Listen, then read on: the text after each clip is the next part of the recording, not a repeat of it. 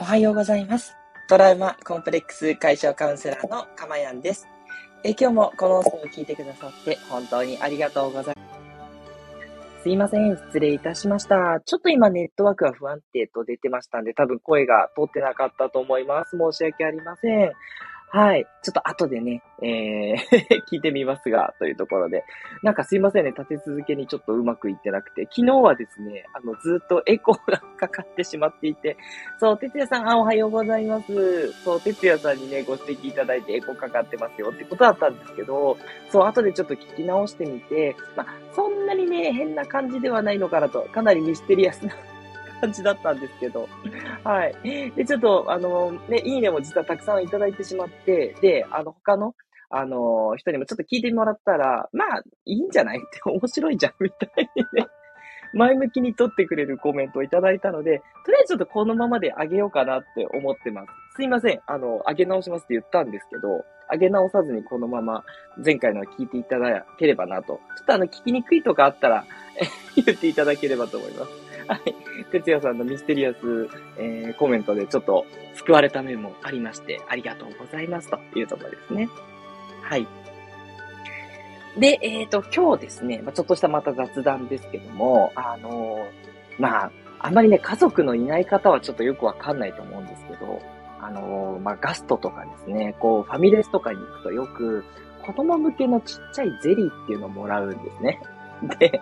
このちっちゃいゼリーって、あの食べるかっていうと、食べるお子さんもいると思うんですけど、で、食べる時もうちもあるんですけど、大抵ね、残すんですよね。はい。残すのが当たり前とかじゃないんですけど、あの、残す場合が結構ありまして、で、どうしようかなと。で、私は例によってちょっとこう、えーケチくさいというところがあるので、なんかそれをね、残しました、捨ててくださいっていうのもなんかちょっともったいないなと思っていて、で、ちょっとね、これどうしたもんかなと思ったんですけど、まあ、基本、あの、ゼリーは、えー封がしてあって、あの、普通のプチプチゼリーなんで、えー持って帰れるんですね。なので、えーその持って、プラスチックの容器に入ってるね。なんでもう、ちっちゃい、えー一口サイズのゼリーを持って帰って、私はですね、冷凍庫に入れて固まらせることにしたんですね。去年ぐらいからやってるんですけど、で、固まらせると、これね、結構シャーベット状になるんですよ。なんで、こうお風呂上がりにね、ちょっと一口パクって食べると、ちょうどいい感じになるんですね。なんで、あの、ダイエットにもなりますね。あの、やっぱりこう、アイスとかね、ミルクが入ってるアイスを食べるよりは、こう、フルーツのゼリーの方が糖分しかないので、脂質がほとんどないんで、やっぱり体にもいいんですよ。でもちょっと甘いもの食べたいなっていう時に、この一口サイズのアイスっていうのはすごい良くって、で、それもなんか程よくね、か柔らかい感じで固まるので、まあ、これはちょっと、あの、お宅のね、え冷蔵、冷凍庫の性能にもよると思うんですけど、うちはがっちり固まるというよりは、ちょっとこう、柔らかくね、シャーベット状みたいに固まるんで、これがね、ちょうどいいんですよね。食べ過ぎることもないし、一口だけパクっていう感じなんで、はい。もううちには山のようにストックしてあるんですけど、冷凍庫に入ってるんですけど、これをね、えー一日一つと、まあ、二つ食べちゃう時もあるんですけど、でも基本一つでなんか、なんか満たされるんで、すごく甘いですからね、子供向けで。なんで、一日一つ食べるっていうね、ダイエットに活かさせていただいておりますということで。ぜひね、皆さんも処分に困ったね、子供のあの、お菓子とかあったらですね、固まらせてみるということでね、おすすめしたいと思っております。はい。えー、そんな感じですね。そう。固まらせるからね、こうすぐにね、食べれないんですよ。ちょっとずつしか食べれないのがいいんですね。冷蔵庫で普通にゼリーとして冷やしておくと、パクパクっていっぱい食べちゃうので、冷凍庫でね、もう冷たいですから、ちょっとずつちょっとずつ食べるっていう、これがね、あの、ゆっくり食べれていいですね。はい。何のこっちゃって感じなんですけど、えそんなちょっと小ネタを挟みつつですね、え皆さんのお役に立てればなという思いでね、そんな思いの、えーどうでもいい話をね、させていただきました。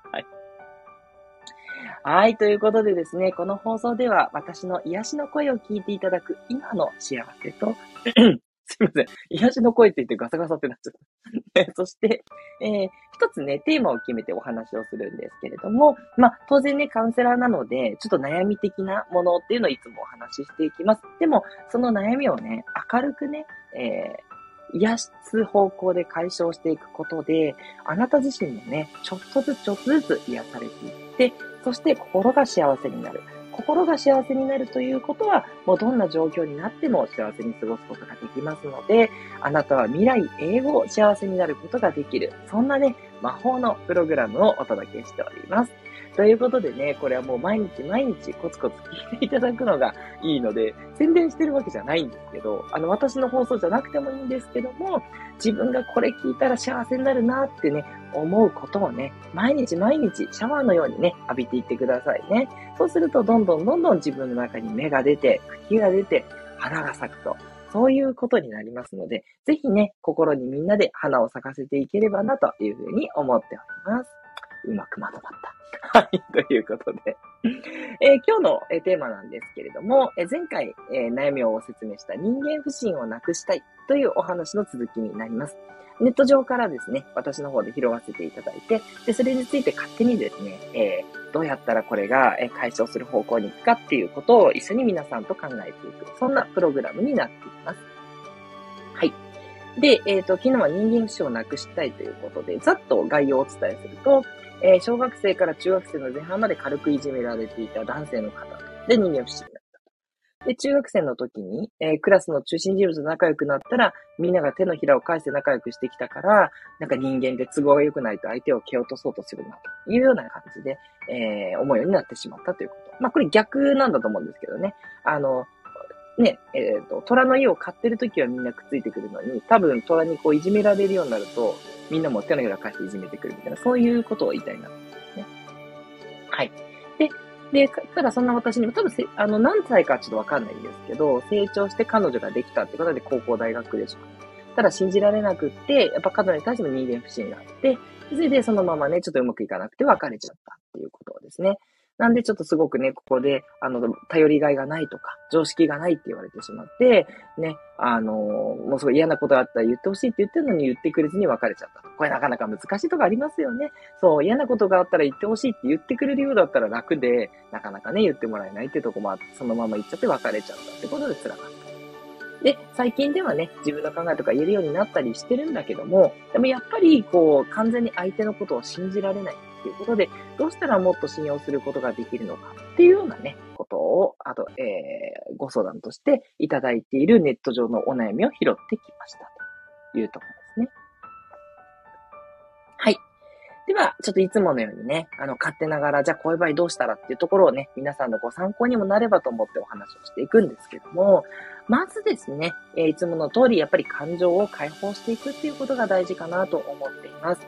で、この方の場合は、まあ、おそらく、まあ、いじめられたって言ったところの癒し、で、それから、こう、みんながこう手のひらを返すような人だったって気づいた時の、まあ、怒りみたいなものもあると思います。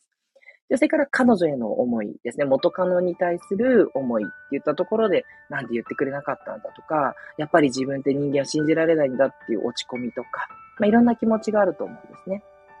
はい。まあ、あとはそうですね、今ちょっとに、今の今で、こう、人を信用することができないっていう、そういう、まあ、不安というか、こう、なんかドロドロした気持ち、まあ、そういったところを、すべてね、えー、一つ一つシーンを浮かべてもらって、その時の感情っていうのを落ち着かせるっていうことをやっぱりすべきかなというふうに思います。感情がですね、落ち着かないとですね、なかなかそれが、こう、癒しにね、繋がっていかないっていう部分があるので、この感情を解放するっていうのはやっぱ定期的にね、私もね、今でもほとんど毎日いろんなことについてやってるんですけど、これをやるとね、どんどん落ち着いて、本当に幸せになっていくんで、やっぱり感情の解放っていうのはいいと思うんですね。すいません、なんかそう、近々ね、感情解放のね、あの、音声上げますって言ってたんですけど、ごめんなさい。ちょっと感情解放の音声がまだ上げられてなくて。そう、ちょっとね、バタバタバタバタしてたら遅くなってしまってるんで、なんとかね、また近いうちにと思っております。申し訳ありません。はい。えー、それからですね、じゃあ、その人間不信をなくしたいということであれば、やっぱりですね、探るべきは、いつその人間不信になったのかっていう、その過去って言ったところをやっぱり癒していく必要があると思っています。で、この方の場合は、その小学生から中学生においていじめがあったっていうことなので、このいじめのあったことが自分の中で引っかかっているのか、まあ、それとも、その中学生の時に、あの、中心人物、グループの中心人物と仲良くなったら、手のひらを返してみんな仲良くしてきたっていうことで、その手のひらを返して仲良くなってきた人に対する、その人間の醜さみたいな、そこに対する怒りっていうのを持っているのか。まあ多分どっちかかなって、どっちかから端を発して人なんて信じられないってきっと思っちゃってると思うので、そこですかね。そこをちょっとこうどちらに、えー、ですかねみたいなことを聞いて、で、それに対して深掘りをしていくっていうことになると思うんですね。で、私は勝手ながら、ちょっと今回のこのご相談を見る限り、その手のひらを返してくる人への人間の醜さ、そこに、こう、人を信じられないと。ね、人間なんて信用に値する生き物じゃないっていう思い込みがあると思うので、まあ、そこに対してね、やっぱり私はこう、癒しのワークをやっていくべきじゃないかなっていうふうに思いました。なんで最初に感情を解放させていただいて、で、次はいつもの通り、論理的にフラットな状態に持っていくということ。つまり、人間の醜さに対して多分怒りに近い感情を持ってるんじゃないかなって推測されるんで、その人間の醜さって言ったところに対して怒っているこのことに対して論理的にそれをこうフラットに持っていってあげる。うん。このワークが必要なんじゃないかなというふうに推察します。はい。では、怒りについて論理的にフラットにしていくワーク、いろいろやるんですけれども、今日はね、えっ、ー、と、皆さんにどんなことをやるかっていう中の一部をね、ちょっと抜粋してお伝えしていきたいと思うんですけど、まず一つは、その人間の醜さって言ったところが、実は自分にもあるんじゃないかって言ったことを遠回しにご説明していきます。はい。やっぱり人間ってあるんですよ。そういった醜いなっていうところがね。つまり、人間不信になってるっていうことは、きっとこのご自身にも不信感がきっとあると思います。自分ってこんなところがあるな、こんな醜いところがある。それを多分愛せていない可能性が高いんです。なので、自分の中にも醜さがあるといったところをね、えー、いろいろと掘り下げていきます。はい。で、それがどれくらいの人に対して、その自分の醜さっていうのを見られてるかっていったことを、実はね、いろいろとカウントしていくんですね。はい。で、それによって自分も人のことを醜いっていうふうに見てるんだけど、人からも自分は醜いっていうふうに見られてるところがないとは言えないって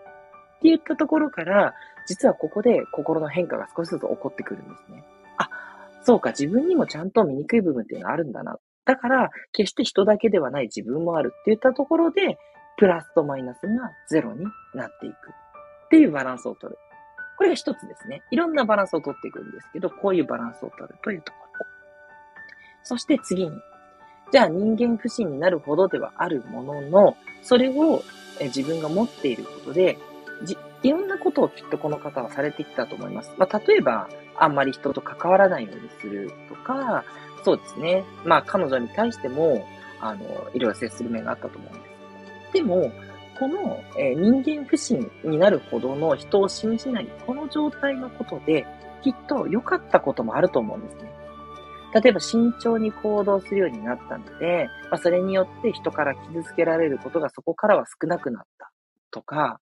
で、それから彼女に対してね、あの、きっと多分優しく接せられてたんじゃないかなと思うんですね。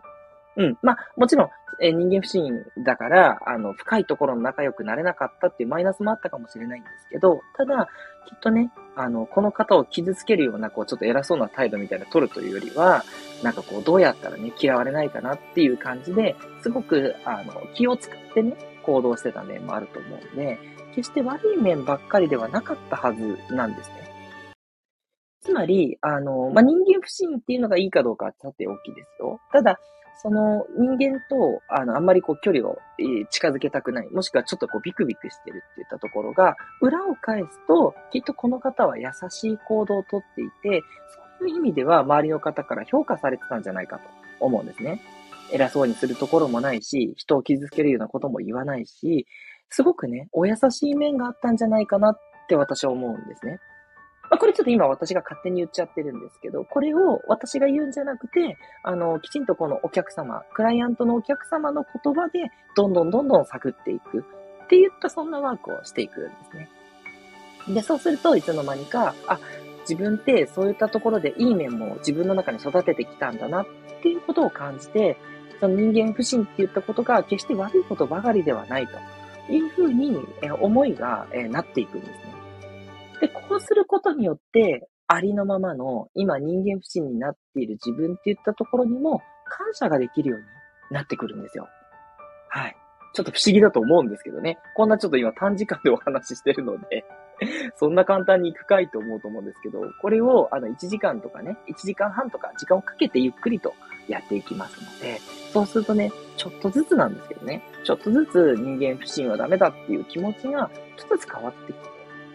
その人間不信のままでもいいんだっていうふうに思えると、今度は人間不信じゃない状態でもいいっていうふうに、そういうふうにね、自然と変わってくるんですよ。だから、これもまたいつも言ってる逆説なんですけど、人間不信のままでもいいって思えるようになると、人間を信じられるようになるんですね。信じてもいいかなっていうふうにね。そう。どっちでもいいんだっていうふうになってくる。これが本当の癒しのレベルっていうことなんですね。はい。いかがでしたでしょうか？ね、こんな感じにね、えー、きっとね、この方の人間不信をね、えー、私だったら、えー、解いていきたいなってすごく 思いますしね、えー、もしこの方だっていう人がいれば、ぜひ私の方にご連絡をいただきたいと思うんですけど、まさかそんな偶然はなかなかないだろうなと思うんですね。はい、そんな風に思っております。はい、いかがでしたでしょうか？ね、今回の人間不信をなくしていく、これについてね、いいねと思った方はぜひね、いいねボタンを押していただけると、すごくね、参考になります。ね、いいねのね、回数がそろそろ開示されるのではと言ったところなので、はい、いいねの多い放送っていうのは、あ、すごく参考に皆さんになる皆さんに参考になる放送だっていうふうに思われますので、そんな感じでちょっとね、ご協力いただけたらとても嬉しいです。あの、無理にはされなくていいですからね。で、それからコメントもお待ちしております。もっとこんな風に考えた方がとか、私はちょっとこの部分は納得できないんで、もうちょっと説明してほしいとか、ね、えー、何でも結構です。えー、いろんなコメントをね、反映させていただいて、今後の放送の参考にさせていただきます。えそれからレターの方もお待ちしております。ね、レターをね、いただいたら必ずね、お返ししておりますのでね、どんなお悩みでも結構です。え、私の方ではね、いろんなことに対して、えー、なんていうかな、究極のカウンセリングなので、いろんなことに、え、対応できる、そんな、え、スキルになっています。あの、今ね、血がダラダラ出てるのを止めてほしいみたいな、そんな物理的なね、解決はできないんですけれども、まあ、肩こりとかね、あの、なんだろう、腰の痛みとか、そういう、あの、鈍痛のようなものとか、こういうのに関してはですね、カウンセリングが有効な場合もすごくありますので、そんなご相談でも大丈夫ですので、いただければというふうに思っております。さて、皆さんのコメントを読んで終わりにしていきたいと思います。えまずはいつも長野から聞いてくださってるスコアさん。おはようございます。晴れです。えー、暑くなりそうです。ということで、な夏再来って感じですかね。東京はですね、ちょっと雲が多いかな。そんなにね、暑い感じじゃないですね。まだ蒸し暑くはあるんですけど、なんかね、一挙に夏が終わっちゃったような感じですかね。でもまたきっとね、9月、10月も暑くなって、まだまだ暑い日も続くだろうな、なんていうふうには思ったりしてます。ね。はい。スコアさんありがとうございます。そして、哲也さん。人間を信じられない状態はしんどいです。周り中が敵だらけのような感覚や自分だけ異星人になったような感覚、人間関係において落ち着ける空間時間大切っていうことで、そうなんです。やっぱりね、これぜひぜひあの癒していきたいところですよね。今日もお話しした通り、あの自分にもね、やっぱそういうところがあると、あの敵だらけの感覚って今おっしゃってるんですけど、多分ね、ご自身自体も敵になってしまってる可能性があるんですね。そう。だから、もうここ考えをやっぱり変えていくしかなくって、自分にもそういう面がある。あの、決して自分も成人君子じゃないんですね。悪いところがある。そして相手にも弱い面がある。もうそこのね、認め合って、周りは敵じゃないんだっていうところにまず変えていくしかないっていうところなんですね。それから自己を愛すためには、まず他者から愛されているという探検が必要なのかも。ここですね。いやー、おっしゃる通り、これがね、一番いいと言えばいいんです。その他者から愛されてるっていうことができれば、一番いいんですけども、で、ただね、その他者から愛されてることって、絶対経験してきてるんですよ、私たちって。経験してそんなことないっておっしゃる方もいると思うんですけど、でもね、そうだとしたら多分ね、あなたはここまで生きながらえていないんですよ。はい。絶対にね、赤ちゃんの頃からいろんな恩恵とか愛を受けて、あなたはここまで育ってきてるんですね。それを忘れてしまっているだけなんですね。そう。だから、本当哲也さんのおっしゃる通り、他者から愛されているっていうことをね、思い出していただく、そんなワークもね、やったりします。そうすると、愛されてるんだから自分も自分で愛せるようになる。そして、さらに行けば、自分が他人を愛するっていう次のステップにね、行けたりするんですね。はい。そんなこともあったりします。えそして、えその他者の役割の第一歩が親とかでそうですね。だからこそ家庭教育大切。はい。で、親がね、毒親で親に愛されなかったっていう方もいるんですけど、そういう方に対する、あの、ワークというか、やり方もあるので、はい。親に愛されなかったからと言って、あの、決してね、諦める必要はないんですよ。親から愛されてるっていうのは確かに一番大事。でも、そうじゃなかったとしても全然大丈夫なんで、ご安心いただきたいと思いますね。それから家庭教育が楽になるように、社会教育も学校教育も大切。人のつながり大切ということでね。そう、私たちは人のつながりによって生かされる、そういうね、えー、動物なのでね、もうしょうがない。そういう定義なんですよね。ね、多分神様から、こう、周りのね、人と人とのつながりをうまくね、そこから傷つけられることもあるんだけども、まあ、傷つけられる分、愛されるっていうことで、よりすごく幸せを感じる、そういう生き物でもあるんですね。まあ、きっとそうじゃないと多分、みんなでね、力を合わせて生き残っていくっていうことができなかったからだと思うんですけど、ね、そこって私やっぱり素晴らしいことだと思うんですよね。傷つけられるんだけども愛されることもある。そして人は成長して愛を知ってっていう、このプロセスって本当に素敵だなと思っていて、ね、そんな人間にね、生まれたことを感謝しているくっていうとこまでいけたらね、いいんじゃないかなと。ちょっとね、今、一気にね、マイナス100からプラス100に行く話をしちゃってますから、あれですけど、ちょっとずつでこれもいいんですね。そうやって人間不死をなくしていくこと自体が実は人生なのかな？なんて思ったりもするとこもあってね。はい。それでいいんだと思うんですよ。人間不死をなくしていく旅を私たちはしてるんじゃないかななんて思ったりもします。はい。ということで、トラウマコンプレックス解消カウンセラーのかまやんでした。ではまたお会いしましょう。ありがとうございました。